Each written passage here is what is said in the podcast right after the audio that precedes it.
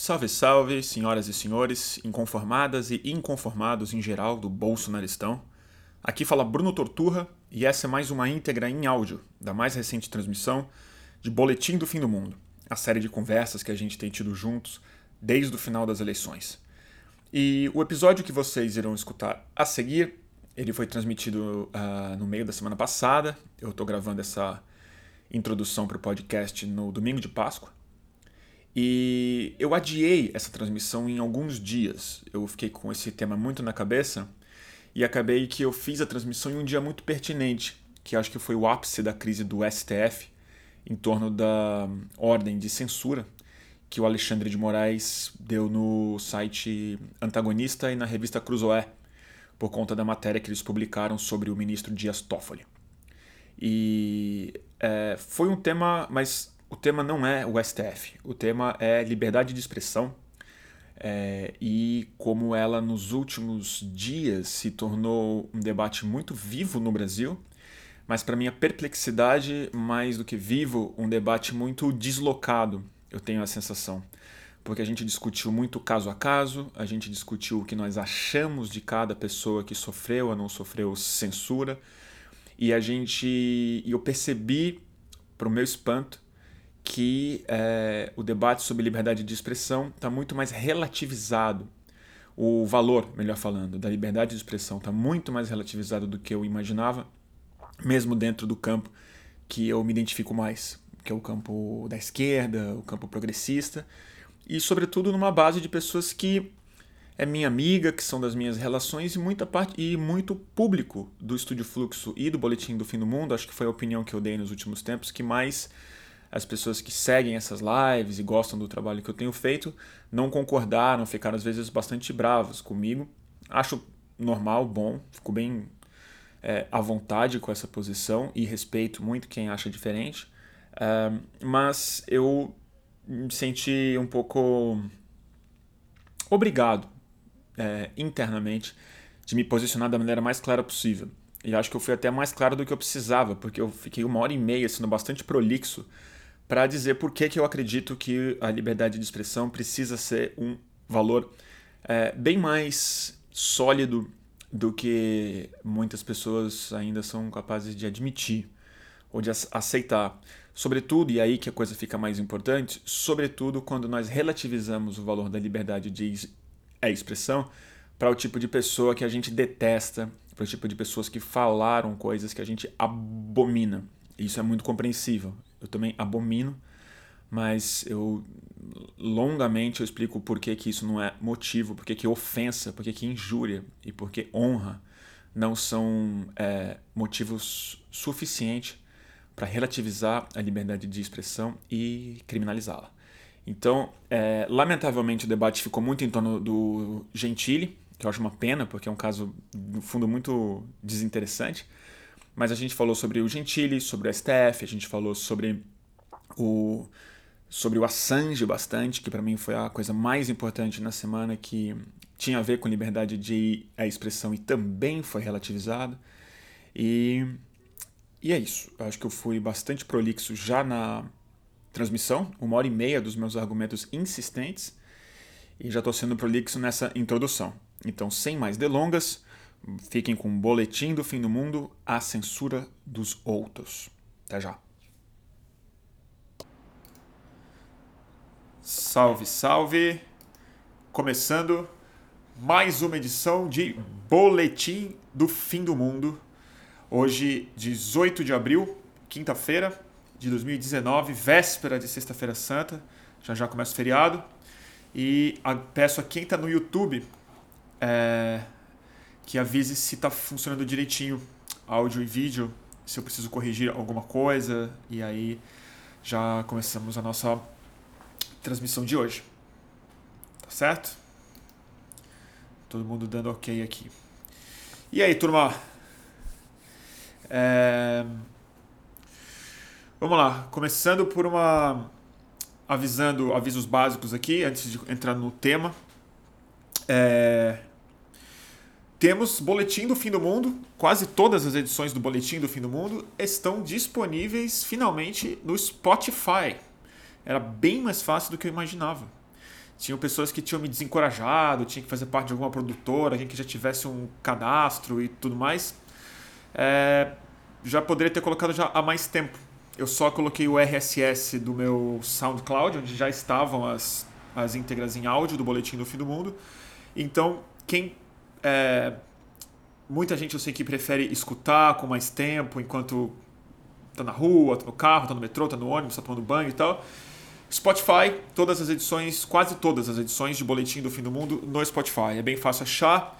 É, bota lá, escreve Boletim do, do Fim do Mundo. O canal, se não me engano, é Estúdio Fluxo ou algo, algo assim.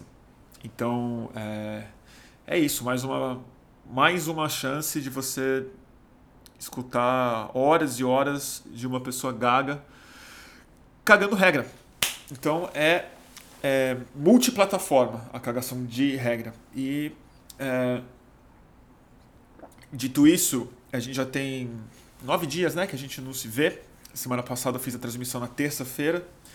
Depois entramos numa espiral de é, coisas para fazer e tal. E mas eu confesso também que às vezes está difícil de entrar ao vivo, não é por falta de tempo, não.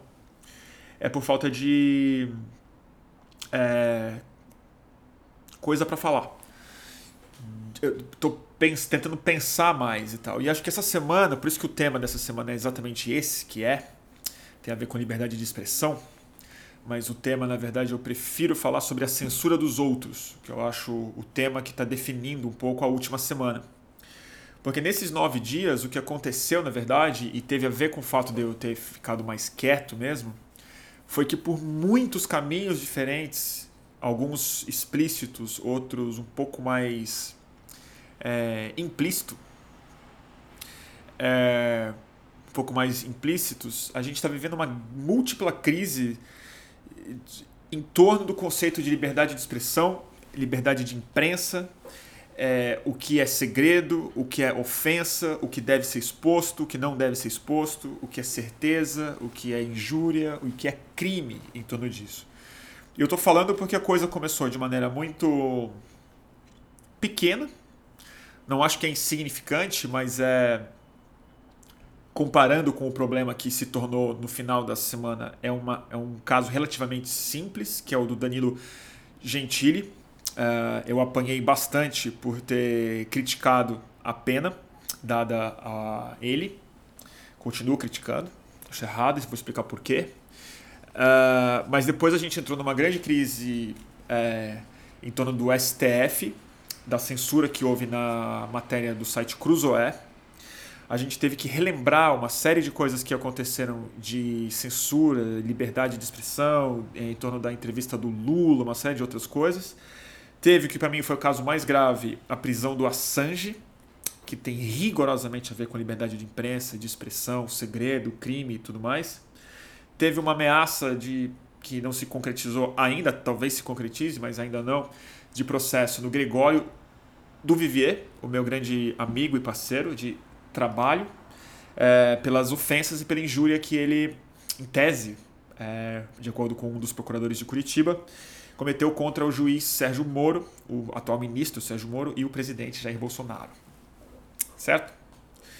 É, então, já previno que assim, quase não fiz essa transmissão porque eu sei que é, o assunto está bem mais tóxico do que eu imaginava, dada a, o tanto que eu apanhei. Que não foi tanto, porque não é tanta gente assim que está se importando com o que eu disse, mas apanhei o suficiente, fui criticado o suficiente, tive que discutir o suficiente disso para ficar um pouco espantado é, com o tanto de pessoas que estão absolutamente incluídas no meu espectro de posições políticas, digamos assim, é, para as quais a questão da liberdade da expressão é bastante relativa, é bastante relativizável, ou, é, ou melhor falando, que acho que é o que unifica toda essa conversa.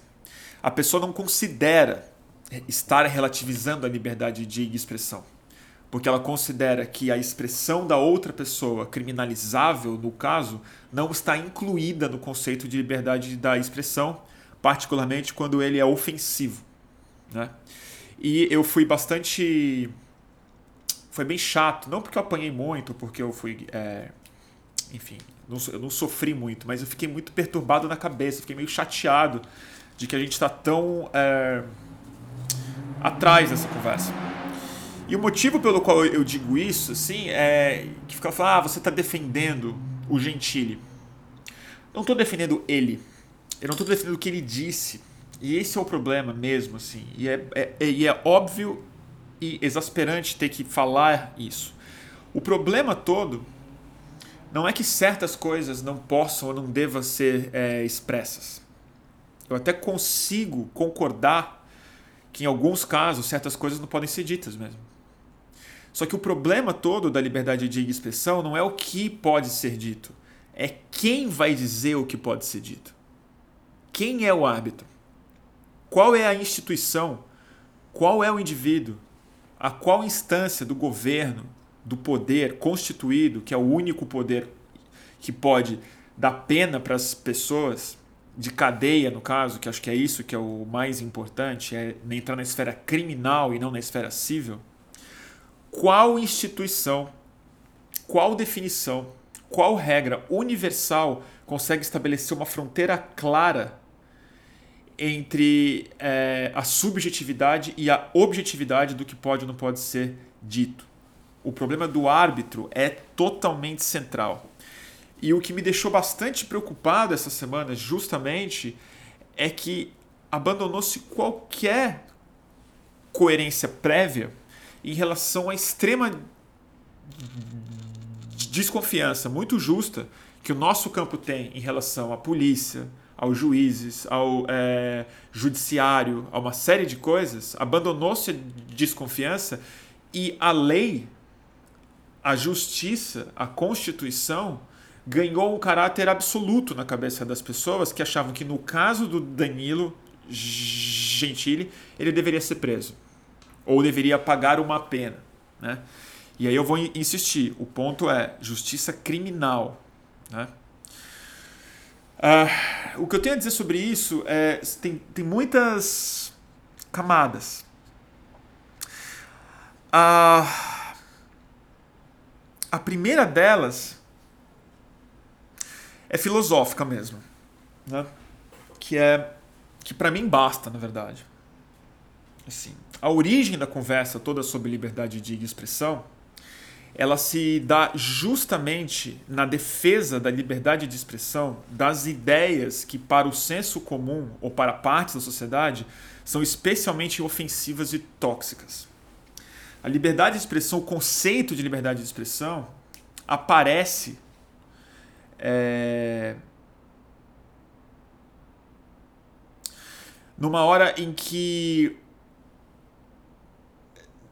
as pessoas nem votavam ainda em que o poder policial, o poder é, judicial era muito concentrado na mão da realeza, na mão de gente muito poderosa. E a ideia, antes de ser exercida, ela apareceu em textos filosóficos porque falavam que só a liberdade maximalista, a liberdade extrema do que pode ser dito ou escrito em público, a liberdade de fala, de opinião, de discurso, que inclui sim comédia, mas inclui principalmente ofensa e injúria, era a condição mínima e necessária para uma sociedade poder se livrar de tiranias e manter um nível aceitável de, é, de democracia. Nível mínimo, não aceitável, nível mínimo de democracia. E o motivo é bem simples. É porque naquela época e eu acho que a gente está retornando a um tempo muito pré-iluminista nesse, nesse, nesse sentido. A ofensa, mais especificamente a honra, era a maior era o maior patrimônio que uma pessoa poderia ter. A honra, a reputação de uma pessoa era muito mais séria, muito mais defensável através de instrumentos de coerção física do que a própria vida das pessoas. Executava-se pessoas com muita facilidade. Havia escravos no mundo.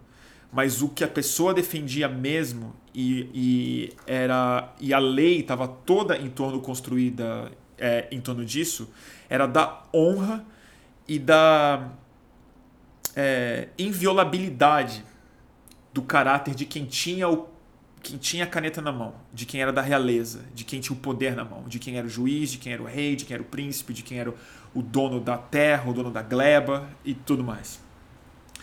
É, no caso específico que a gente começou a retornar a uma ideia muito subjetiva e ideológica, na verdade, do que significa os limites da liberdade de expressão, na minha cabeça se perdeu a coisa mais importante, que para mim é o que unifica o Gentili, o Gregório, o Wikileaks, o STF, a censura à revista Cruzoé e qualquer coisa que a gente possa falar.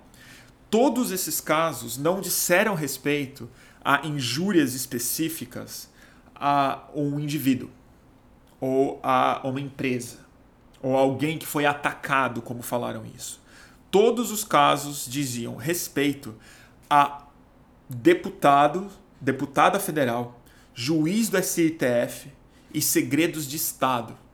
Dizia respeito justamente a é, injúria, a restrição de crítica e de exposição criminal de documentos ou de coisas que diziam respeito a pessoas que estão no poder de Estado, que estão com a caneta na mão. E toda a origem dessa conversa de liberdade de expressão, filosoficamente falando, diz respeito aos limites que o Estado pode impor ao discurso das pessoas. Ponto final. Se você não acha graça sobre o que ele disse, e eu também não acho nenhuma graça, se você se ofende com o que esse cara disse, e eu também me ofendo, entendeu? O ponto é, aonde que você estabelece um limite claro, objetivo, saudável, confiável, em que o Estado vai determinar através de árbitros humanos, juízes e juízas, entendeu? Quem são essas pessoas que vão falar é aqui a linha. Isso passou do limite. E a gente, muita gente comemorou uma sentença que eu li, eu li a sentença. Ela não diz respeito à obra do comediante. Ela não diz respeito a todas as vezes que ele foi ofensivo. Ela diz respeito especificamente a um crime contra a honra de uma deputada e que o cargo dela e a é, honra da casa qual ela representa estava na sentença. Crime contra a honra de uma pessoa. E aí não adianta falar que ele não foi condenado à prisão, porque ele só não foi preso porque no Brasil existe um código que se você é réu primário, o crime não é violento e você foi condenado a menos de dois anos, você cumpre essa pena em é liberdade. Pode recorrer e tudo mais, mas você não vai preso. Isso é automático. Isso não é porque ele é o porque ele é famoso ou porque o crime dele não foi não é grave o suficiente. É simplesmente parte do código como se ele tivesse cometido um qualquer outro crime que não o de ofensa. E o problema é exatamente esse. O segundo problema, que para mim não é o mais importante, o mais importante é o filosófico, mas para mim é o mais grave do ponto de vista tático e estratégico, é que não se percebe que todos os crimes contra ele, que toda vez que é, se legitima a criminalização da livre expressão em torno da ofensa, da honra, do caráter de outra pessoa, o nosso campo é perfeitamente mais criminalizável. Perfeitamente mais criminalizável. Isso é, as razões são óbvias. Por quê? Porque se o hábito da ofensa é, antes de mais nada, o ofendido, eu posso garantir uma coisa. Eu espero que o que eu tenha, que eu, que eu estou fazendo como repórter, como roteirista, o que o nosso campo está fazendo, eu conto que o que a gente faz seja extremamente ofensivo, extremamente irritante, que ataque diretamente a honra de pessoas que eu não considero honradas mesmo.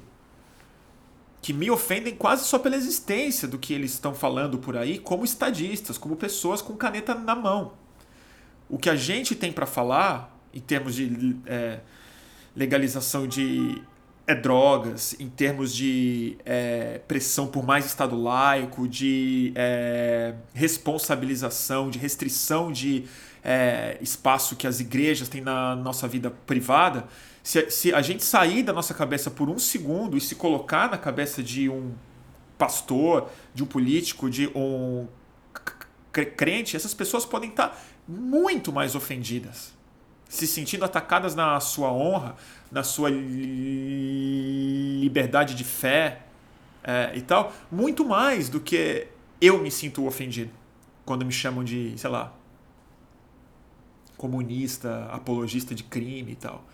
Gente, eu já fui chamado de terrorista, de corresponsável pelo assassinato de jornalistas, eu já fui chamado, na mídia impressa.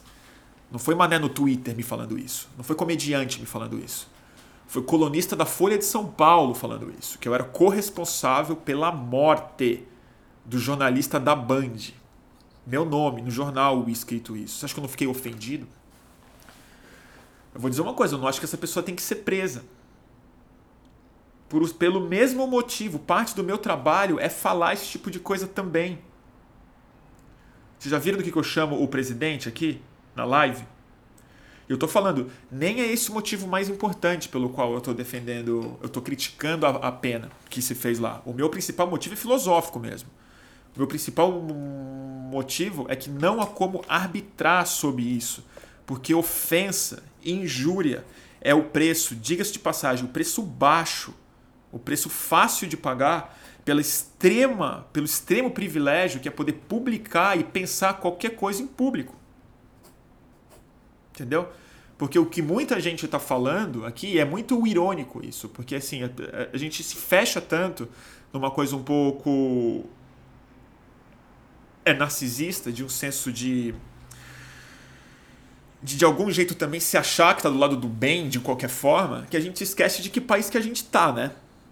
É, eu vou te, te falar uma coisa. As pessoas só estão tão ofendidas com o Gentili não é porque ele é de péssimo gosto, que eu acho. Péssimo gosto. Acho ele um babaca mesmo. Mas acho que ser babaca não é crime. Mas o ponto é, a gente só fica tão indignado com ele e comemorando a condenação dele como se fosse uma vitória política, porque é uma conversa de rede social, é uma conversa de Twitter, onde ele é especialmente forte e influente eu recomendo uma coisa para vocês. Esquece a briga política, esquece a ofensa à esquerda que ele está promovendo faz muito tempo. Liga o Multishow e assiste os programas de humor que passam lá, como por exemplo o. Como é que chama? O Vai Que Cola. Foi didático. Eu assisti junto com a Suzy no meio desses dias de debate de liberdade de expressão, estava especialmente intoxicado pelo Twitter e tudo mais, e a gente ligou um multishow e estava passando esse programa de humor de auditório, basicamente improvisado. 100% das piadas, 100% das piadas é é piada homofóbica a dar com pau, piada racista a dar com pau, estereótipo, apropriação cultural, objetificação de mulher, é uma atrás da outra. E sabe o que está acontecendo lá? É um monte de comediante famoso, famoso, Paulo Gustavo, a Tata Werneck, o Caruso, todo mundo que faz programas, todo mundo muito talentoso, fazendo um programa que as pessoas estão cagando de rir, gente. Cagando de rir. Cagando de rir. Isso no Brasil, lamento informar, isso é comédia sim. É comédia sim, pode não ser para você. E para mim pode não ser também, mas as pessoas estão rindo. Isso não é reprise dos trapalhões, que as piadas eram racistas, homofóbicas. É humorista contemporâneo, talentoso, entendeu? Gente fazendo programa na TV que é muito mais assistido do que o Gentili no SBT. Então a gente não pode se enganar justamente numa conversa no Twitter, que é uma plataforma de radical liberdade de diga expressão, em que a maioria das pessoas colhem os benefícios dessa liberdade de expressão extrema, que é a criação de um léxico próprio, de relevâncias em nichos diferentes, de comunicação aberta, de comunicação livre, de poder xingar o presidente diretamente para o presidente, de poder ser bloqueado pelo presidente porque você xingou ele de tudo que é nome, entendeu?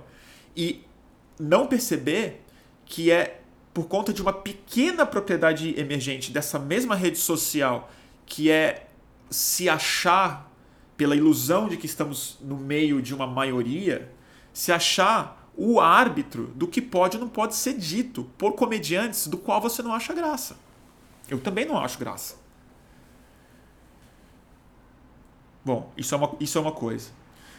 Uma terceira, um terceiro ponto que eu acho que é indiscutivelmente fato, já não dá para não dá para relativizar isso, é o seguinte: entrega-se de bandeja, de bandeja, a pauta da liberdade de expressão, a pauta do direito à democracia, à democracia discursiva a pessoas que defendiam a ditadura militar ali atrás, porque oportunisticamente começou e, e dá para falar isso, oportunisticamente, entendeu?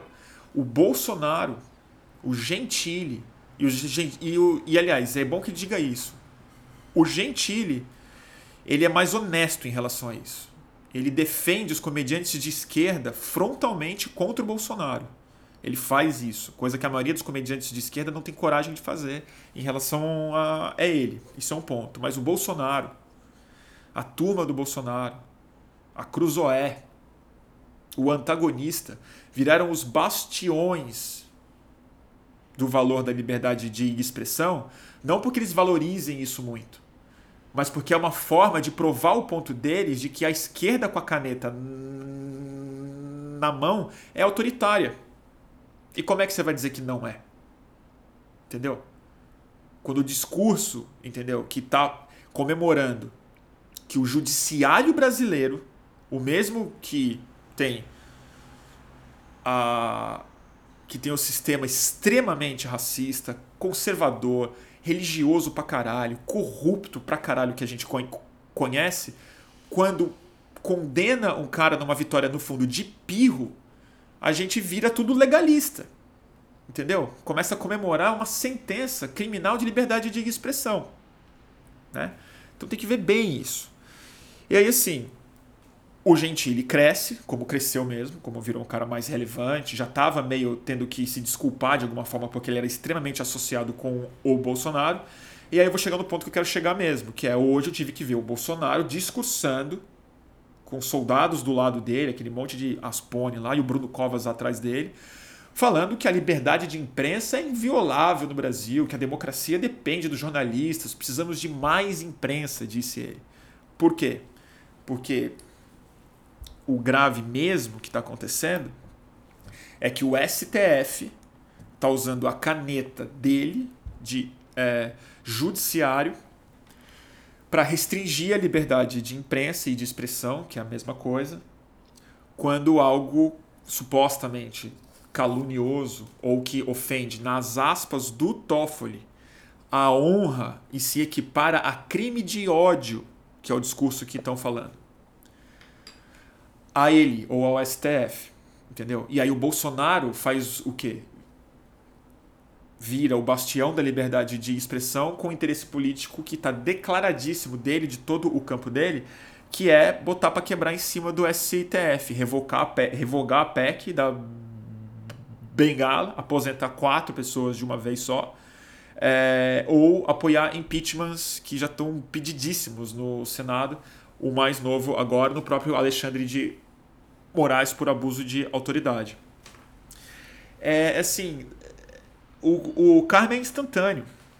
O karma é instantâneo. Entendeu? Não tratar a liberdade de expressão como um valor absoluto na política, sobretudo quando diz respeito à expressão ofensiva aos poderes, que é disso que a gente está falando aqui. A gente está falando de uma ofensa a uma deputada, a gente está falando de uma reportagem que atacou um juiz do Supremo Tribunal Federal, e a gente está falando da prisão do Assange, que foi o cara que mais revelou segredo de Estado dos Estados Unidos. E todo mundo nessa semana relativizou as três coisas em função da própria posição política. Ah, porque o Assange exagerou na embaixada, porque ele é um babaca, porque ele ajudou o Donald Trump, então foda-se. Entendeu? Ah, porque a Cruzoé, na verdade, não apurou bem, a Cruzoé é uma revista do antagonista, tem que ver que o antagonista já processou pessoas antes e tal. Relativizou. Entendeu? Assim como relativizou a condenação do babaca, repito aqui, do Danilo Gentili. E babaca é uma ofensa e não é uma piada. Eu acho ele rigorosamente um babaca. A honra dele, para mim, espero que afete a honra dele. Fazer o quê? É muito irônico. Eu vi essa, essa semana muita gente vindo no, no Twitter me xingar e era engraçado. Falando assim: é ofensa, é crime sim, seu filho da puta, burro do cacete. Aí eu assim, então, então desculpa aí. Se ofensa é crime mesmo, dirija-se dirija ao próximo posto policial, né? É, enfim, eu sou, eu sou radical nisso mesmo. Eu lamento. E talvez a internet tenha esse problema intrínseco. Talvez tenha, gente demais no mundo falando mesmo. E por isso a conversa sobre liberdade de expressão volta o tempo inteiro. A gente perdeu a mediação, a gente perdeu os códigos de bom senso do que pode ou não pode ser é, é, dito, sobretudo porque hoje todo mundo é comunicador público. Então essas coisas são faladas no microfone mesmo, o que antes era só dito na vida privada. Então tem uma confusão muito grande que é uma crise de meios, e eu consigo entender isso. Mas, de novo, a roupinha da censura veste muito melhor, entendeu? Do lado de cá. Entendeu?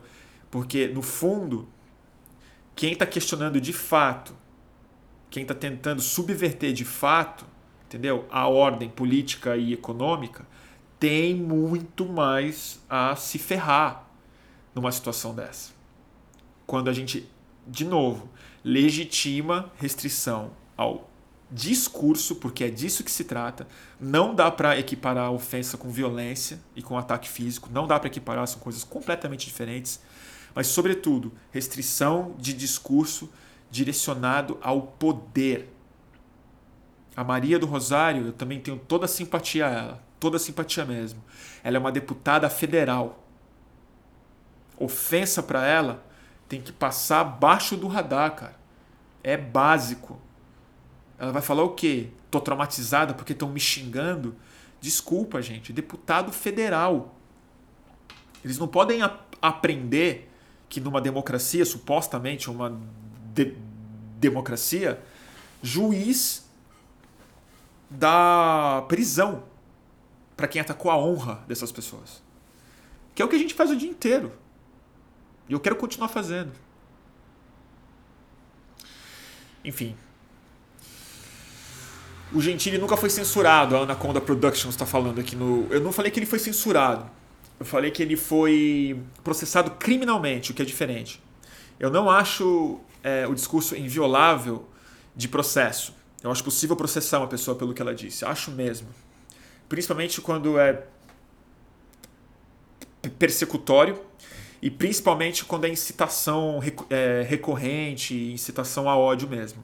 Mas eu acho que não pode entrar na esfera criminal, justamente na esfera criminal, principalmente, e aí é que a sentença está falando de maneira bem clara, em se tratando de uma deputada. Uma deputada não deveria ser um agravante no ataque à honra, deveria ser um atenuante, porque são pessoas poderosas e é para atacar essas pessoas que liberdade de expressão existe, entendeu? Eu quero ter o meu direito garantido de poder dar a minha opinião embasada, nada humorística, de que o Bolsonaro é miliciano. Eu quero. Quero, esse, quero inviolável o direito de falar isso e dizer por que, que eu acho isso. Isso não é uma piada. Eu não estou fazendo arte aqui. Entendeu? É isso que eu estou falando. Então, assim, eu acho que se ele tivesse que ter sido processado na esfera civil, perfeitamente. Perfeitamente. Debata-se. Por uma deputada, Acho que não. Acho que não é papel de deputado processar ninguém por ter xingado o deputado. É isso que eu acho mesmo. Se ele tivesse feito isso com uma pessoa que não é pública, com uma pessoa que tem pouco seguidor no Twitter, com uma menina, como ele já expôs pessoas, humilhou mulher gorda, humilhou negro, humilhou, fez um monte de coisa, pode processar, não vai me incomodar mesmo. Não acho que deva tirar a primariedade dele e não acho que ele deveria ser preso por causa, por causa, por causa disso. Não acho mesmo não se equipara à incitação à violência, à incitação ao ódio, à, à agressão física. Né? São coisas diferentes. O que a gente não gosta é do que o discurso dele produz na sociedade. Por isso que a maioria das pessoas, quando me criticam por ter defendido, não ele, mas o direito dele ter feito o que ele fez, com a Maria do Rosário especificamente, falam do que ele fez antes. E naquela vez que ele atacou aquela menina da é, amamentação, e daquela vez que ele foi racista, perfeitamente, não é isso que está no caso. Juiz não julga o conjunto da obra. Entendeu? E eu vou te falar, o Gentili já paga uma pena bem alta por ser quem ele é. Milhões de pessoas acham ele um babaca, gente. Isso, é um, isso já é bastante coisa. Entendeu? Agora, se uma pessoa civil, se o civil se sentiu particularmente atacado, prejudicado, traumatizado, processa, cara. Não vou ter nada contra isso. Deputada federal atacando a honra de deputado federal, essa máscara cai muito melhor na, na, na nossa cara, gente. O que as pessoas não gostam é que ele está nos ofendendo ideologicamente. Esse é o problema. E é aí que eu sou inflexível, entendeu? Se você não defende a livre expressão de pessoas que te ofendem ideologicamente, você não acredita em livre expressão. É isso que eu acho. E é duro, porque significa mesmo achar que as pessoas podem falar um monte de merda. E podem mesmo. Entendeu? A Sandra tá falando aqui, Bruno, ele ganha muito dinheiro com isso. Ele ganha dinheiro mesmo. Ele ganha dinheiro, ele tem um programa de TV. Sabe por quê que tem? Porque as pessoas morrem de dar risada com ele. E a gente está falando que ele não é comediante. Ele tem, ele tem um programa de comédia. Se, se, as, se as pessoas não consideram ele, ele comediante, por que, que o programa dele não sai do ar? Tem anúncio, as pessoas vêm, tem, tem audiência, o show dele lota. Lamento. As pessoas elegeram o Jair Bolsonaro. Elegeram, a gente mora no Brasil, turma. Liga TV. Liga TV. Você viu quem ganhou o Big Brother? Vocês viram? Então, pois é. Entendeu? é duro. O Gabriel tá falando, chamar de puta e esfregar carta nas partes íntimas não é ideologi ideológica, ideologia, você tá querendo falar? Não. É ofensa, é ofensa e desobediência, né?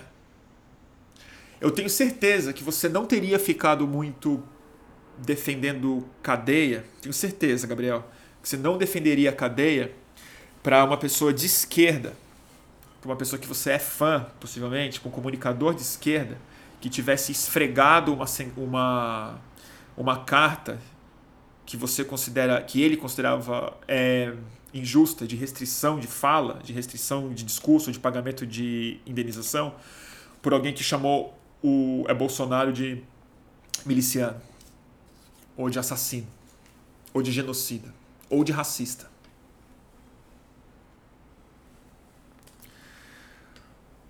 Eu estou dizendo que ideológico não é o, não é ele, na verdade, é a, no, é a posição de muita gente que relativiza a liberdade de expressão porque ele passou do limite.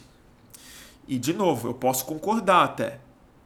Quem diz que limite é esse? Quem diz? A lei não é uma resposta boa o suficiente. Não é. Porque eu acho filosoficamente impossível estabelecer um, uma regra objetiva sobre fenômenos que são rigorosamente subjetivos, como ofensa, injúria, comédia, liberdade de expressão, jornalismo e tudo mais. Alguém colocou aqui que o. É,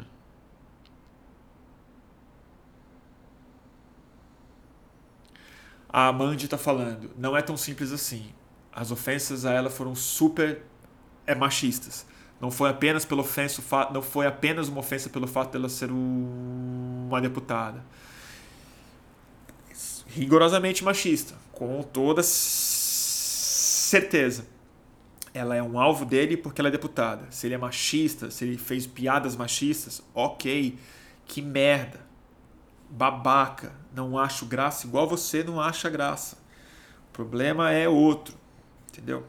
O problema é outro, entendeu? O problema é outro. Já, já, já, eu já estou me repetindo. O problema é que a gente diz que o Bolsonaro é miliciano. Diz que ele é burro, mau caráter, mau, fascista. Entendeu? Que defende extermínio de pessoas. Que defende o genocídio da população jovem e negra. Eu ouço isso o dia inteiro. Você acha que a acusação disso não é mais grave do que chamar uma deputada de puta? Chamar um cara de genocida? Entendeu? Genocida de índio. Essa é a questão. O que o Danilo fez foi super machista, não tem a menor dúvida. Péssimo gosto. Cafona, sem graça, super mal resolvido, tosco. De novo, vocês já viram Vai Que Cola? Já viram? Liga o Multishow, dá uma olhada.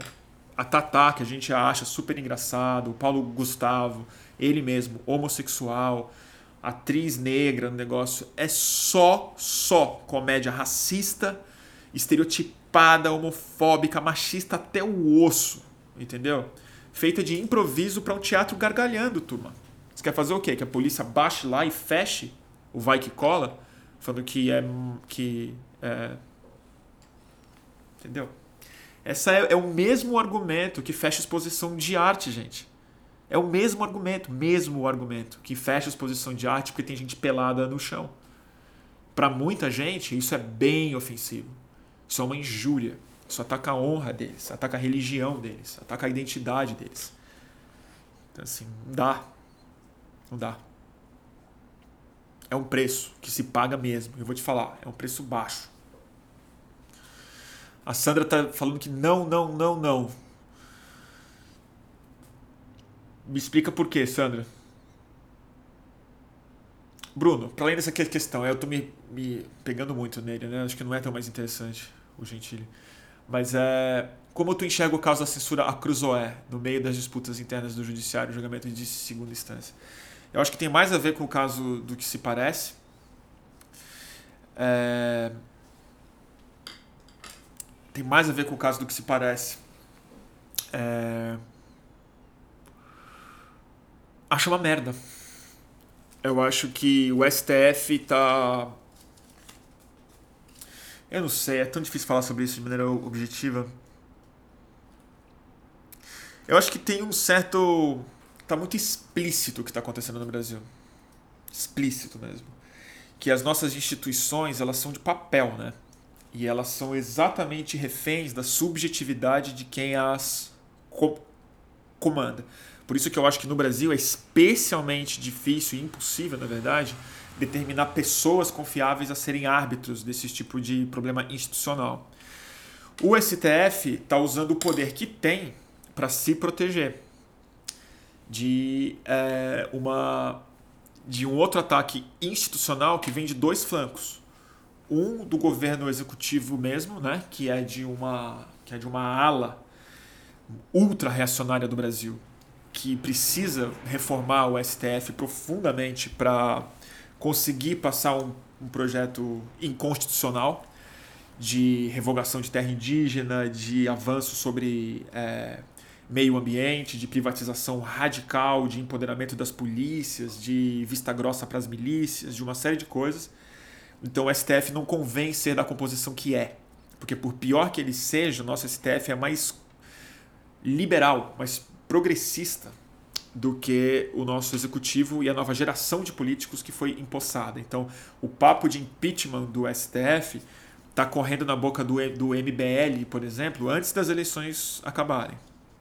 Então é bom a gente ter isso em olho. Outra flanco, que talvez seja o flanco que o STF mais se preocupa agora, sobretudo o Toffoli, não é impeachment, mas é o avanço dos procuradores. Da procuradoria, dos, dos procuradores, do Ministério Público, que viraram um judiciário é, com muito poder, muita autonomia política, muita legitimidade social e entende o STF como um adversário e não como uma Suprema Corte. Então isso está acontecendo. E aí vem uma matéria, é, na minha opinião, uma matéria é, incompleta, demais, uma matéria feita para machucar o STF, é, mal apurada.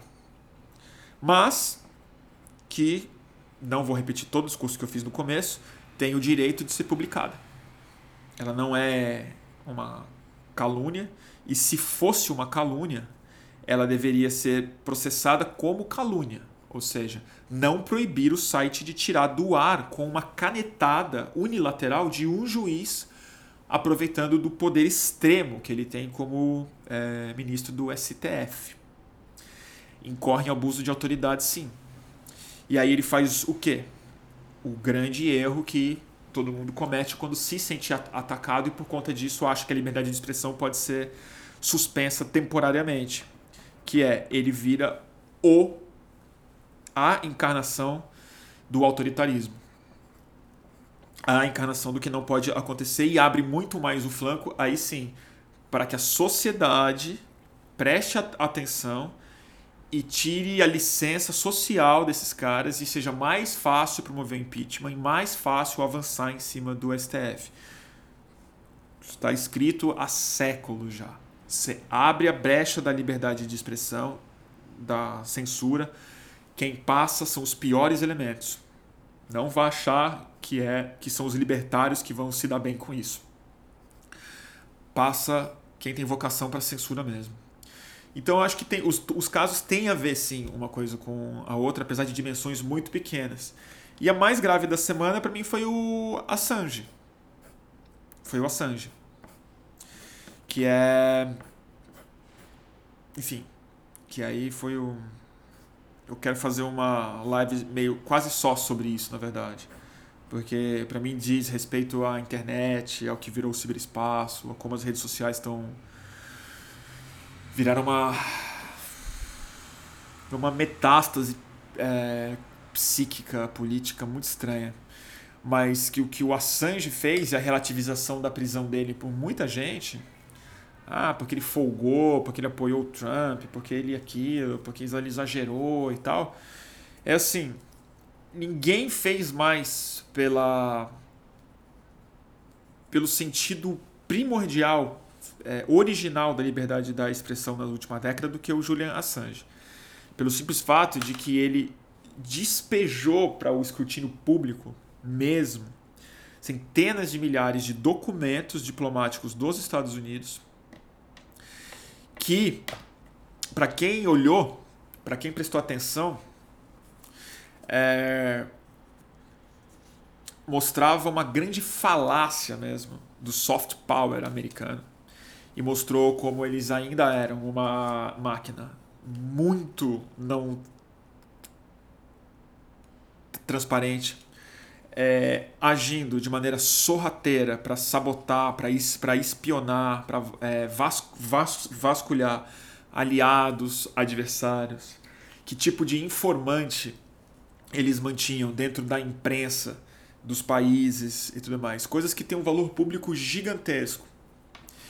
E, e é muito triste constatar isso, porque em grande medida as primaveras é, árabes, espanholas, brasileira e tal, não sei o que, elas foram de alguma maneira uma consequência, não do Assange diretamente, mas em parte da cultura wiki, que desafiava o poder constituído.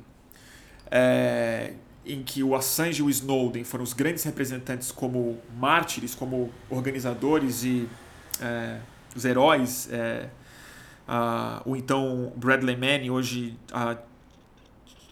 Chelsea Manning, o Assange, o Glenn Greenwald, o David Miranda, o Snowden, essa turma toda, Laura Poitras, é, essa turma toda foram as pessoas de frente, mas o que estava acontecendo nessas primaveras é o Estado não está conseguindo se manter secreto mais. A gente está conseguindo olhar para a estrutura política e reagir é, a partir da internet e do que a cultura digital, que o hackeamento, que a criptografia ofereceu, agir nas ruas, derrubar os ditadores porque temos os documentos na mão, a gente vê agora. Isso é o sentido mais original da função da liberdade de expressão. Não permitir que a tirania se consolide através da proibição da circulação de informação. Criminalizar o que o Wikileaks fez, a cultura wiki, criminalizar o whistleblower como o Snowden, deslegitimar culturalmente a ação desses caras como se eles colocassem a sociedade em risco e fazer a sociedade voltar a relativizar o jornalismo que eles promoveram em nome de uma certa segurança da estabilidade do Estado foi um projeto muito bem sucedido desse pessoal. E a prisão do Assange e a relativização da prisão dele por um monte de jornalista, editorialista, por gente de direita, gente de esquerda, gente que fez piada com, com isso, é muito triste. Muito triste. Porque isso não só prende um cara que não deveria ter sido preso por isso, é, e, mas principalmente é, mostra para quem poderia, sob outras circunstâncias, tentar fazer algo parecido, ou seja, revelar segredos sérios de Estado, abrir documento secreto para que todo mundo possa ver como é que a, a salsicha é feita, essas pessoas vão pensar 20 vezes antes de vazar um documento hoje em dia. E isso é muito grave. Entendeu? E é isso que acontece. Se a Cruzoé for censurada ou for ter que pagar uma indenização, um jornalista pensa 20 vezes antes de colocar um documento secreto no, no ar. Porque ninguém quer receber em casa uma intimação do STF, quer? Eu certamente não quero. Assim como eu não quero receber uma intimação de uma deputada, de um deputado, porque está ofendido pelo que eu falei. Então, no fundo, é uma escala sim. É um contínuo, sim. E aí tem uma série de pessoas que sofreram censura. O Baba, o Baobá Florestal tá falando aqui. A Monique Ozzy, ela teve que pagar pro Gilmar Mendes por ter feito algo muito menos grave do que o que o, o Gentili fez com a Maria do Rosário. Porque ela tweetou um meme, que nem ela que fez, ela tweetou um meme sobre é, levantando suspeitas sobre a honra do Gilmar Mendes. Suspeitas, eu digo porque tem um ponto de interrogação no final do meme que ela divulgou. Quando o Gilmar Mendes deu um habeas corpus para o Roger Abdel é, é Maci, o estuprador de 58 mulheres. Médico, estuprador de 58 mulheres desacordadas e que inseminou artificialmente com o sêmen dele um número incontável de mulheres. Então, assim, ela tomou um processo, teve que pagar 30 mil reais pro Gilmar Mendes. É isso aí. Né? Esse é meu ponto. É, outras co outra coisa que eu fico muito perplexo também é que assim. Ah, e hoje eu acho que a gente teve uma vitória importante, que foi o. Duas coisas importantes aconteceram. O, o Alexandre de Moraes reviu a decisão dele, então a matéria pode voltar ao ar sem multa. Agora muito mais gente vai ler. Da mesma forma que o Gentili cresce quando. É, o Gentili cresce quando é processado e é condenado, a matéria da Cruzoé cresce muito agora que ela volta ao ar.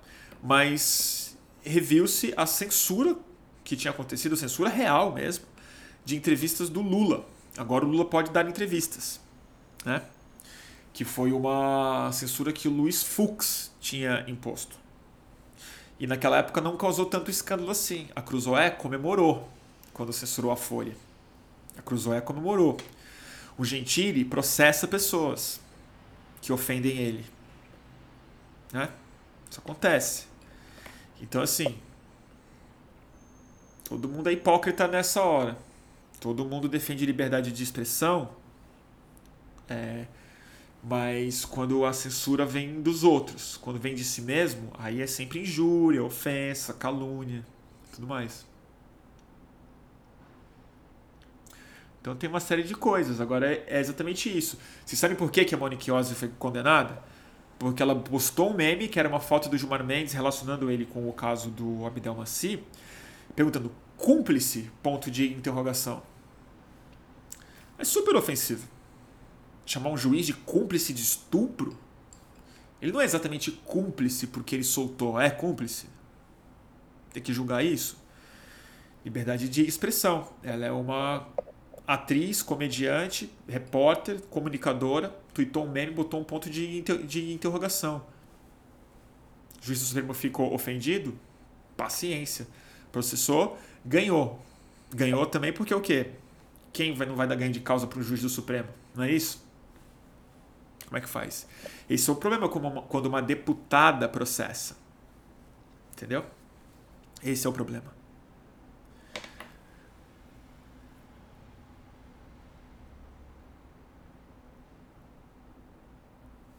A Eva está colocando um negócio aqui. Não tem solução pronta. Não tem mesmo. E a saída não parece ser através da lei.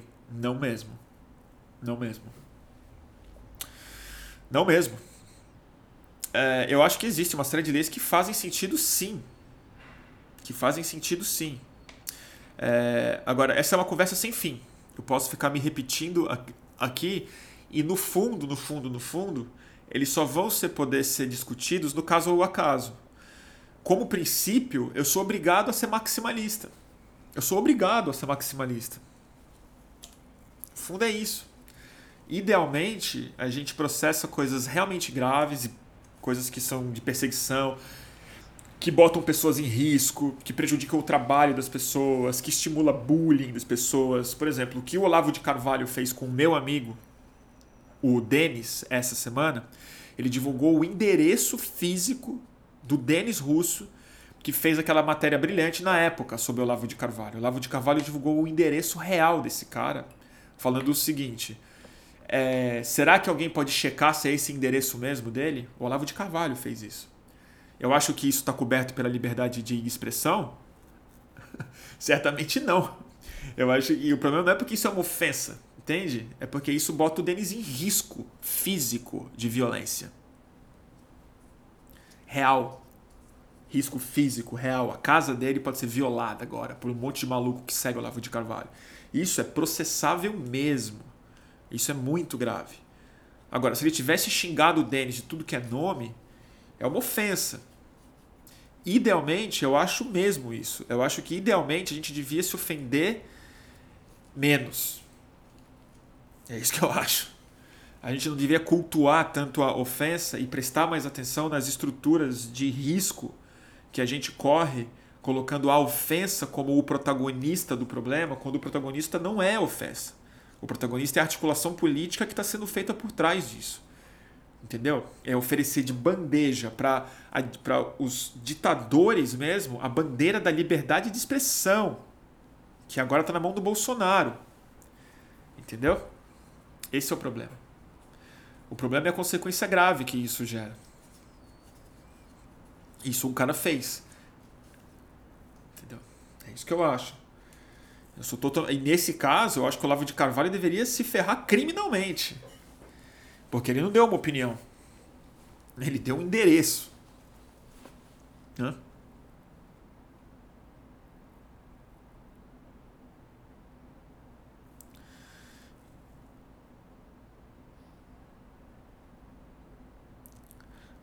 Ah, eu acabei de confirmar o endereço dele? Não.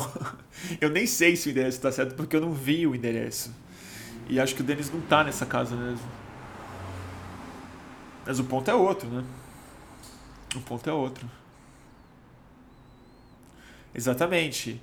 O Olavo violou a privacidade do Denis e não a honra. Então, gente, honra é a coisa mais séria que a gente tem que falar, porque não sei se vocês sabem, mas até os anos 70, até o caso da Angela Diniz, é um caso muito emblemático para as feministas da velha guarda, é, homens eram inocentados quando assassinavam as mulheres por ciúme. E eles conseguiam convencer um júri, não era difícil convencer um é, júri de que a mulher estava traindo ele, ou chamou ele de impotente, ou é, humilhou ele publicamente. Eu tive um tio avô meu que foi assassinado é, e a assassina foi inocentada porque ela estava defendendo a honra dela, porque ele publicou uma charge sobre ela no jornal. Ele publicou uma charge sobre ela no jornal e ele foi assassinado pela mulher que foi criticada nessa charge e ela foi inocentada porque estava defendendo a honra dela. Legítima defesa da honra. Não se esqueçam, essa máscara serve melhor na nossa cabeça do que na dos nossos algozes, supostamente. Entendeu? Não tem como dar certo isso. Não tem como. Honra é a coisa mais subjetiva que tem. E é a coisa, no fundo, é a coisa mais masculina que tem também, diga-se de passagem. É a coisa mais babaca que tem. É querer meter alguém na cadeia porque sua honra foi atacada. Pelo amor de Deus, gente. Não dá.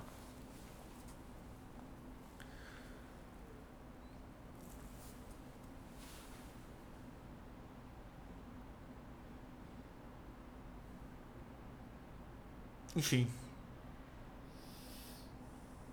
Ó, oh, o Pinheiro Espinosa falou um negócio interessante. Montesquieu dizia que a honra é um valor promovido pelo regime monárquico. Na democracia, o valor fundamental seria a virtude. Já não sei o que, que ele quer dizer com virtude, nunca li o Montesquieu, mas é meio por aí mesmo.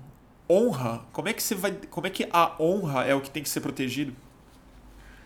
coisa mais subjetiva que existe, foda-se. Entendeu? Aí a gente está projetando isso em todo mundo agora. É a honra do cargo de deputada. Tá lá na sentença. A honra da Maria do Rosário. Eu, porra, eu também vou defender a honra dela. Eu vou defender. Eu acho ela honrada, eu acho mesmo. Ela honrada. O Bolsonaro eu não acho honrado, então não vou defender a honra dele. Há quem acha.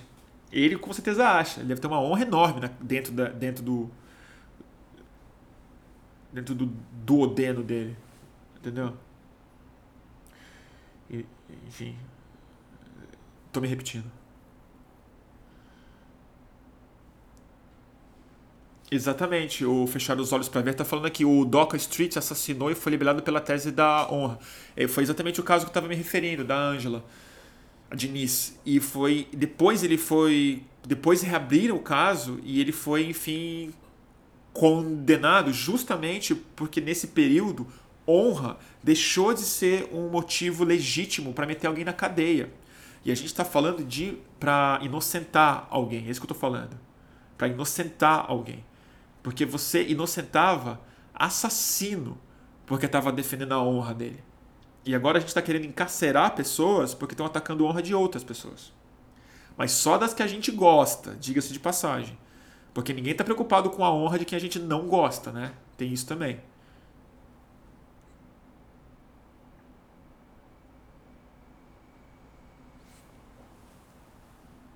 Enfim, opa, acabou aqui no Instagram.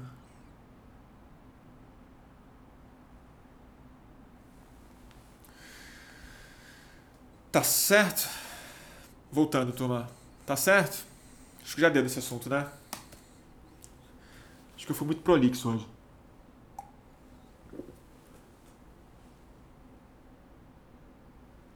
Fez sentido, Suzy? Não. Falei muito? um pouco, né? Lê um pouco dos seus. Um pouco os comentários, né? Deixa eu ler aqui. Começa pra tudo. Bruno Pinheiro Espinosa. A Suprema Corte só considera que houve violação da honra quando se conta uma mentira deliberada sobre um político. Pois é, aí eu acho interessante esse caso mesmo, porque assim, calúnia é diferente. Calúnia não é ofensa, né? Calúnia é quando você deliberadamente mente, insiste e tenta atacar a reputação de uma pessoa. Isso eu acho perfeitamente condenável e tem que processar rápido, tem que custar caro para a pessoa que faz isso. E se for uma coisa que se repete, que é persecutória, pode até ser crime mesmo. Eu, eu, eu vou concordar com, com isso. É, mas não é o caso, né? Não, é, não são os casos que a gente está falando aqui. Né? Não são os casos que a gente está falando aqui. É, o Pinheiro está falando, opiniões e afirmações verdadeiras são protegidas integralmente. É exatamente isso. É isso que eu acho. A Eva, se a gente. Eva Oviedo, se a gente levar ao pé da letra a lei da injúria, estamos todos ferrados. Quem nunca tocou a honra de alguém? Exatamente. Exatamente. A Eva tá falando, eu tô com medo de ser processada pelo Elon Musk. Total. Ninguém quer ser processado pelo, pelo Elon Musk, quer? Eu também, achei ele um babaca. Canalha. Ai, canalha. Gente, pega o boletim do fim do mundo, turma. Entendeu? As coisas que eu falo. E não é piada que eu tô falando. É o que eu acho mesmo. Gasto horas de saliva aqui para embasar o meu, o meu argumento de que o Bolsonaro não tem honra nenhuma. As. É.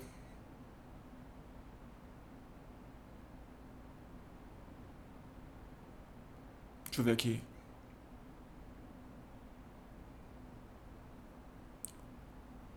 O Alex Viana de Brito está perguntando: fala um pouco sobre o amadorismo do Moraes e Toffoli. Acho que eu falei um pouco já, né? Você estava vendo, Alex?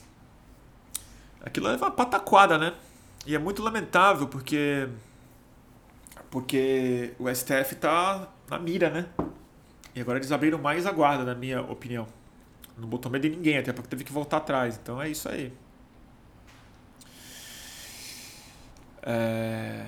Ah, o Amadeu tá falando que ele viu a minha paródia do Nando Moura no Greg News. Você sabe que eu não. Eu nem quis fazer uma paródia do Nando, na verdade. A gente botou aquela peruca, aquela coisa atrás. Mas eu não tava pensando no Nando Moura quando eu fiz. Porque senão eu teria imitado mais ele. Teria feito um cara um pouco mais escandaloso, mais paranoico e tal. Eu quis fazer um youtuber meio. meio X, assim. Meio uma mistura de youtuber. Eu mesmo não achei que ficou muito engraçado, mas as pessoas gostaram bastante. Eu fiquei sem graça de fazer. Fiz no, no Greg News sobre realidade paralela. Chama A Verdade sobre a Verdade. Ele ofendeu sua honra, né? O Nando Moura ofendeu a minha honra, pois é. O Nando Moura, depois ele fez um vídeo dizendo que eu exploro o trabalho escravo, que eu. Como é que é? Cinegrafista. É, que eu sou corresponsável pela morte do cinegrafista da Band, que eu exploro o trabalho escravo, que eu vivo de dinheiro público. Pois é. Pois é, eu vou fazer o quê? Mandar ele pra cadeia? E ó que ele não nem opinião, ele, ele afirmou coisas a meu respeito, mas assim, gente, não conta com cinco minutos do meu tempo para processar o Nando Moura.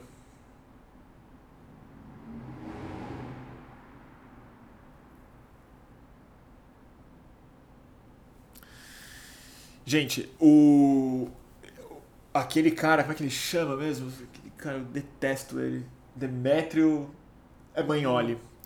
Eu até concordo com algumas coisas que ele escreve de vez em quando. Mas ele escreveu, cara, dizendo que eu devia me desculpar com a família do cinegrafista da Band que morreu, o Santiago que morreu. Porque eu, Bruno, com meu nome e sobrenome, incitei violência contra a imprensa profissional. Eu por ter feito streaming em junho de 2013. Tá certo?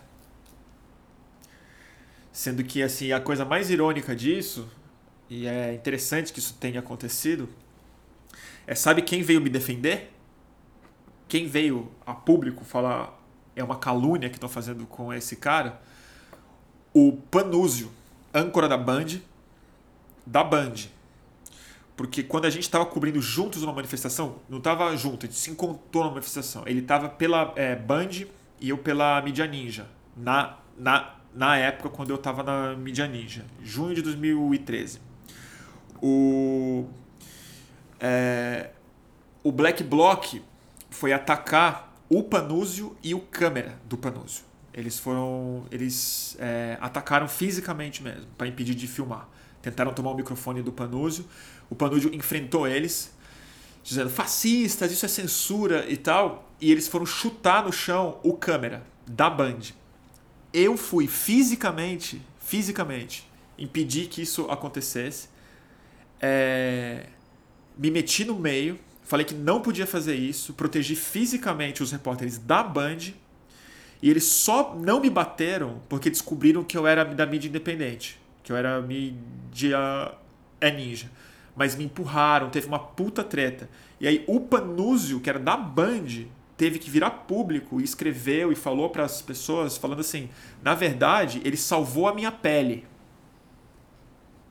Para você ver o quanto que de violência eu incitava. Mas isso aconteceu. É... O Wilson Vitorino tá falando aqui. Não foi em 2013 que quase te acertaram com tijolo? Foi nesse mesmo dia. Foi no mesmo dia que eu defendi o Panúzio. Foi na. Jogaram um paralelepípedo de cima de um viaduto na polícia. E eu tava do lado da polícia filmando um policial que tava sacando uma arma de verdade. E o paralelepípedo passou relando no meu ouvido. E aí, assim, eu passei muito perto da morte. Eu senti o, o vento passar no meu ouvido. Mas junho foi, foi foda. Fiquei no meio de nuvem de gás lacrimogênio, bala de borracha. Nunca mais, gente. Nunca mais. Não, não vale a pena. Não vale a pena. Olha o que deu. Mas é isso. Entendeu? Então, assim, é, as pessoas falam merda. As pessoas publicam merda. Mas publicar merda e falar merda é o preço. Tem que aguentar. Tem que engolir. Tem que engolir. Tem que engolir e tocar. E confiar que com o tempo as pessoas vão entender o que você faz. É só isso. É só isso. E Alex, eu vou te contar o que aconteceu em junho, cara. Cada dia era um dia. Aquilo ali dá um. Ah, dá uma enciclopédia não livro. Aquilo ali foi foda. Que não foi só junho, né? Foi junho, é, julho, agosto, setembro, outubro. O meu junho mesmo acabou em. Acabou em outubro. E aí eu parei. Saí da mídia ninja e montei o estúdio Fluxo.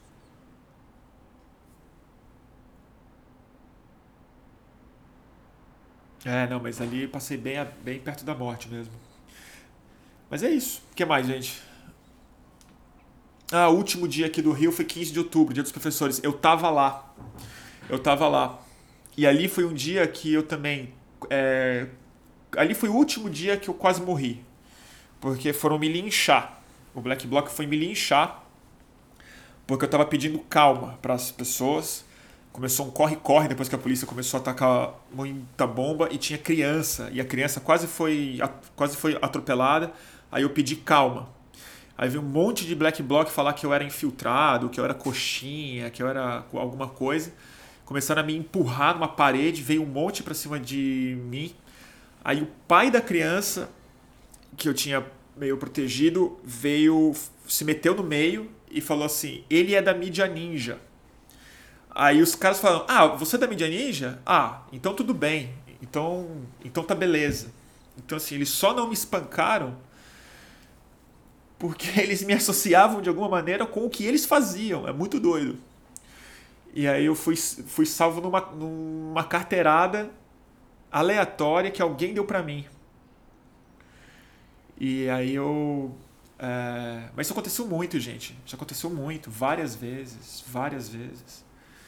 É, já, já fui em manifestação que acharam que eu era P2, que eu era polícia.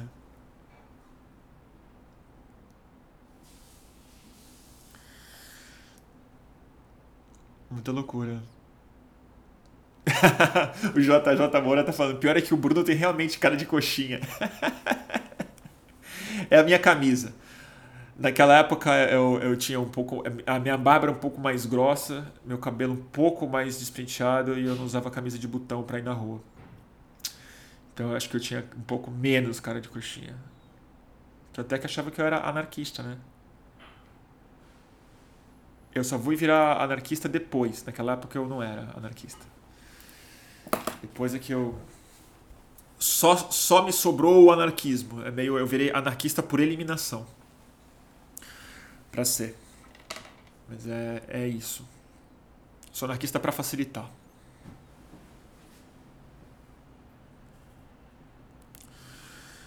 Tá bom, turma? O que mais?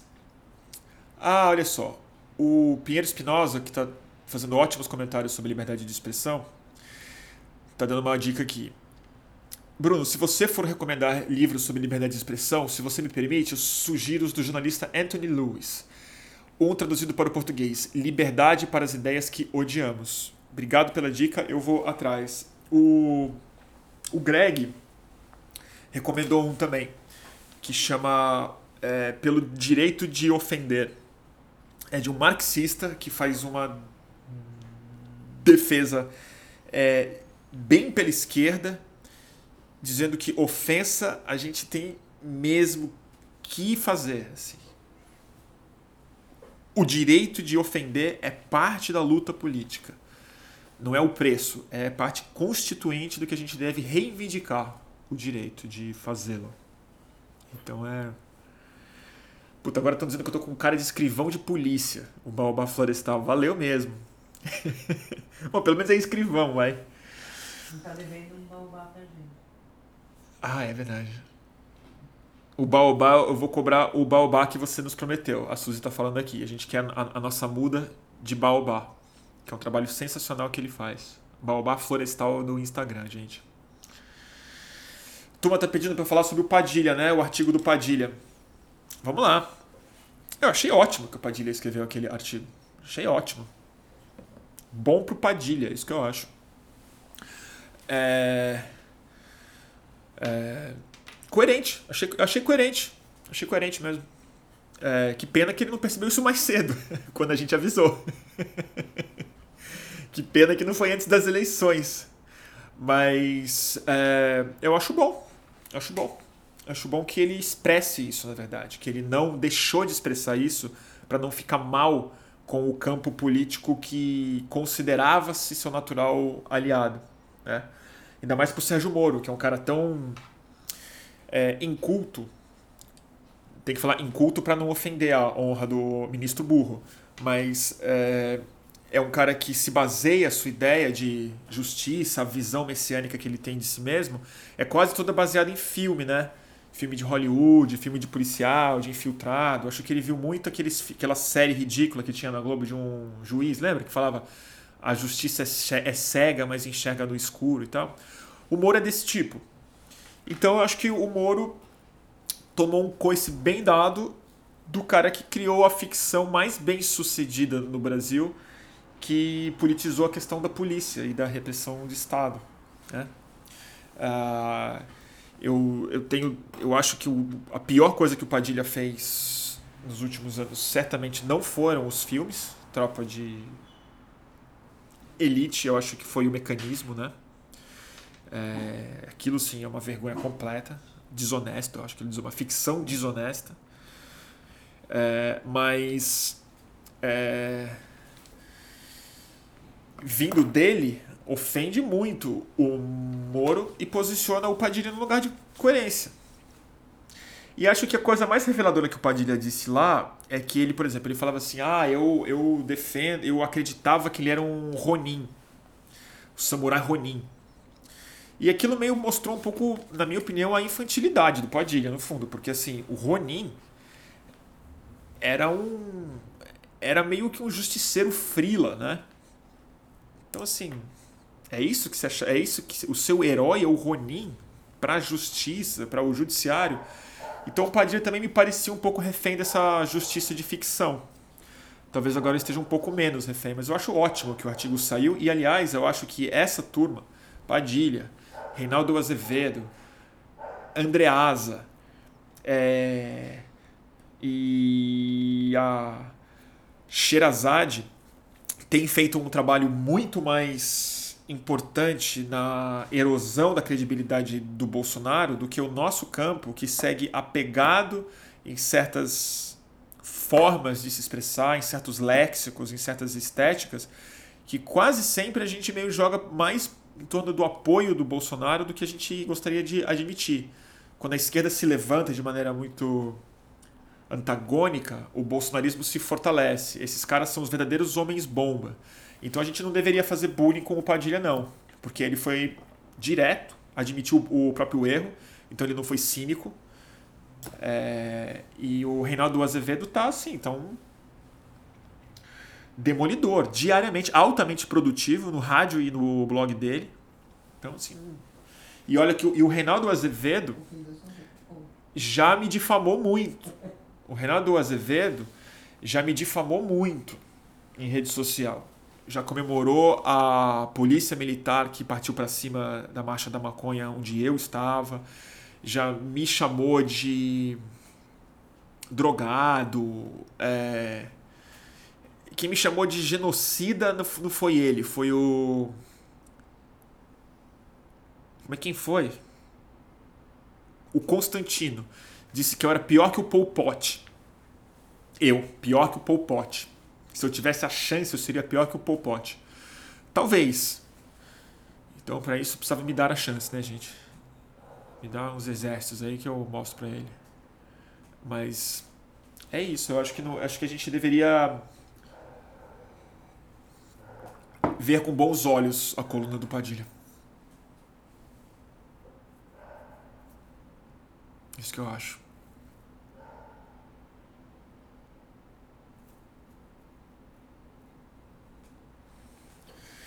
O Constantino. Pois é.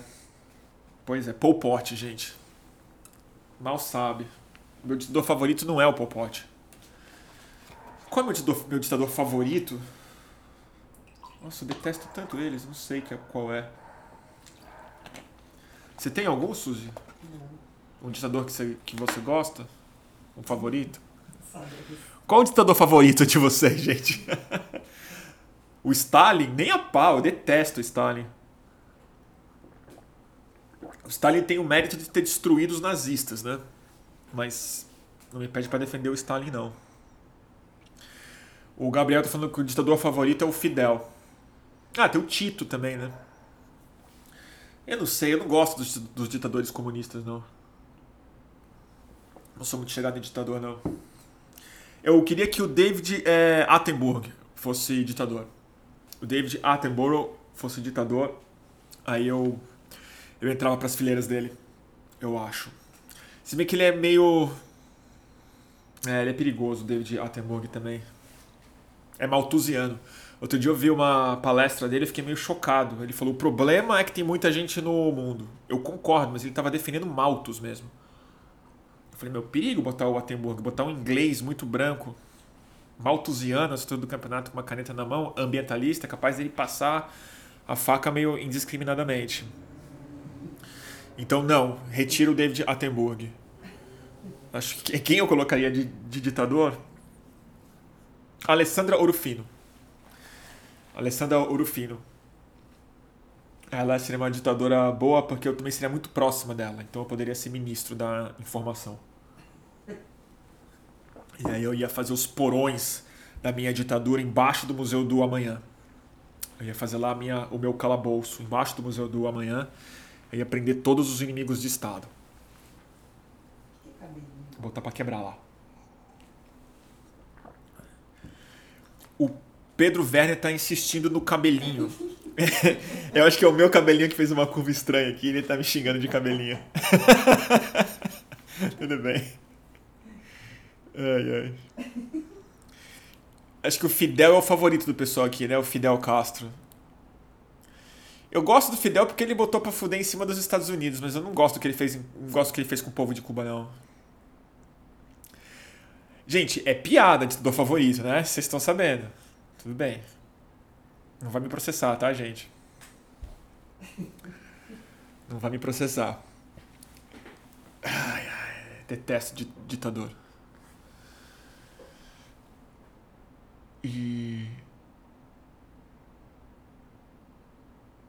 que mais? Ah, o Chomsky de ditador. O problema do Chomsky é que o, Chomsky, o, o Chomsky nunca ia topar. Esse é o problema de ditador que eu queria. Ninguém ia topar. Ninguém ia topar. É, é que nem arma. Eu só confiaria a arma em gente que não topa ter arma. Aí não, não, tem, não tem o que fazer. Por isso que ditador não presta. Porque quem topa ser ditador já não presta de saída. Mas, tipo. Mas se o Chomsky falasse, tá bom, vai, eu vou fazer isso daqui eu entregava, ele é muito velho. Então tem que ver quem é o vice dele. Enfim. Um papo esquisito esse, o Alex tá falando. eu concordo, é papo esquisito. Mas, pô, fazer o que, Alex? Ai. Tem que acabar. Essa, essa transmissão faz sentido acabar ela meio incorreta, né? Mujica de ditador. Não sei, Mujica não. O David Harvey de ditador, não, acho muito perigoso. Acho muito perigoso. Ditador marxista não dá muito certo. A gente tem o século XX aí que prova eles queimam muito o filme do marxismo, os ditadores marxistas. Não pode. O marxismo tem que ser bem democrático. É, tudo tem que ser democrático, né? Fazer o quê? Saco. Vira ditador, Bruno. Coitado de vocês. Ainda tão errado. Eu procrastino muito, nem consegui ser ditador. Bom, é isso, gente. Também queria que você falasse um pouco do Assange, mas. Do Assange? Pessoal. Não, então, tô- a, a Suzy tá falando pra falar mais do Assange. Eu não vou falar mais do Assange hoje, porque já tem uma hora e cacetada. E eu quero fazer uma inteira sobre o Wikileaks e o Assange. Tenho muito pra, pra falar sobre isso. Ele foi muito importante na minha formação é, política. E como diretor de redação da revista Trip, eu, eu, é, tive uma relação com o Wikileaks durante um breve período, mas muito significativo. Sabe aquela camisa da seleção que o Assange tem? Camisa da seleção brasileira, vintage, com Julian escrito atrás? Fui eu que mandei. Eu que mandei fazer e mandei pra ele. Até hoje eu tenho a tela de silk. Então pra mim dá um nó na cabeça essa história, porque é é a é a camisa da seleção que virou esse símbolo terrível desses anos pra cá, né? Era a ideia de que o Assange tinha uma ponte com o Brasil muito interessante, que depois se perdeu de maneira muito trágica, muito triste.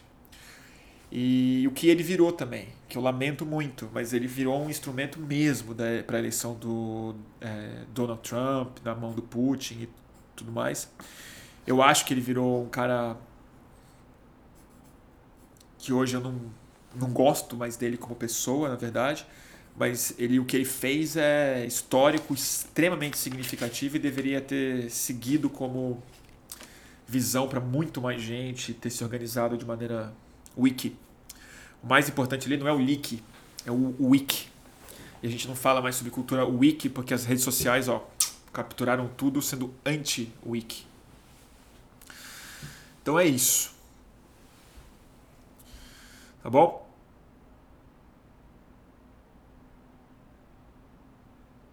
Então, é, mas eu, eu faço É, eu quero também. eu faço mais sobre o Assange depois, tá bom? Contando a história. É, não, eu conto a história, faço tudo direitinho depois com mais calma. Ah, Bruno, qual o, próximo, qual o próximo Cortex? O próximo Cortex é, eu diria, 85% de chance de ser gravado na segunda-feira. Falta uma locação pra gente ainda. Mas eu vou fazer com a queridíssima, vocês vão gostar, eu acho, Tatiana Roque. A professora matemática, é, foi candidata a deputada federal pelo PSOL no Rio. É, não foi eleita por pouco. Pessoa brilhante e que tem produzido uma das mais frescas e interessantes reflexões sobre o que a esquerda tinha que fazer a partir de agora. E eu gosto muito de conversar com ela. E vamos. É isso. Tá bom? Vai ser com a. Bruno, tem visto as últimas falas do Safatli? Ele está falando claramente em revolução, falou em Marx e comunismo com todas as letras. Não vi. Preciso ver. Esse é outro grande assunto, não vou falar disso hoje. Eu não tenho muita. Eu não confio numa revolução. Não no Brasil. Eu acho. Se a gente tiver uma revolução no Brasil, ela vai parecer mais a revolução islâmica do Irã de 79 do que uma revolução socialista. É isso que, é isso que eu acho. Acho que tem mais chance de ter uma revolução de miliciano evangélico é, da, da. Enfim. Da terra plana do que qualquer outra coisa. Porque revolução, a gente sempre esquece de uma coisa, né, gente? Revolução não é protesto na rua, né? É arma. Arma, bastante arma. E aí precisa ver quem é que tem arma, né? Então eu não.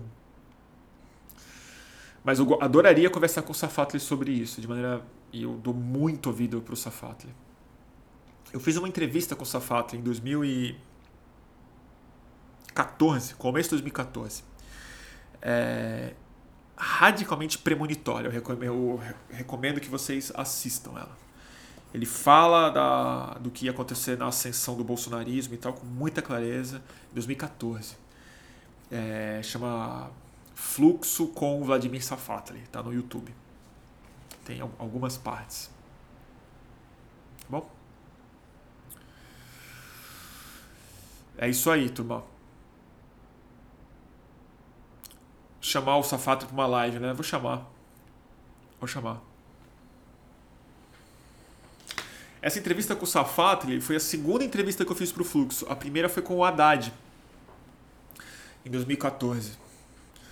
Antes eu só fazia tra streamings, transmissões ao vivo. A primeira ao vivo foi com o João Willis. Aí a primeira entrevista não ao vivo que eu fiz foi com o Haddad no gabinete dele, depois com o Safatli, e aí começou uma série de entrevistas com presidenciáveis, candidatos a governador, com a Laerte, com uma galera.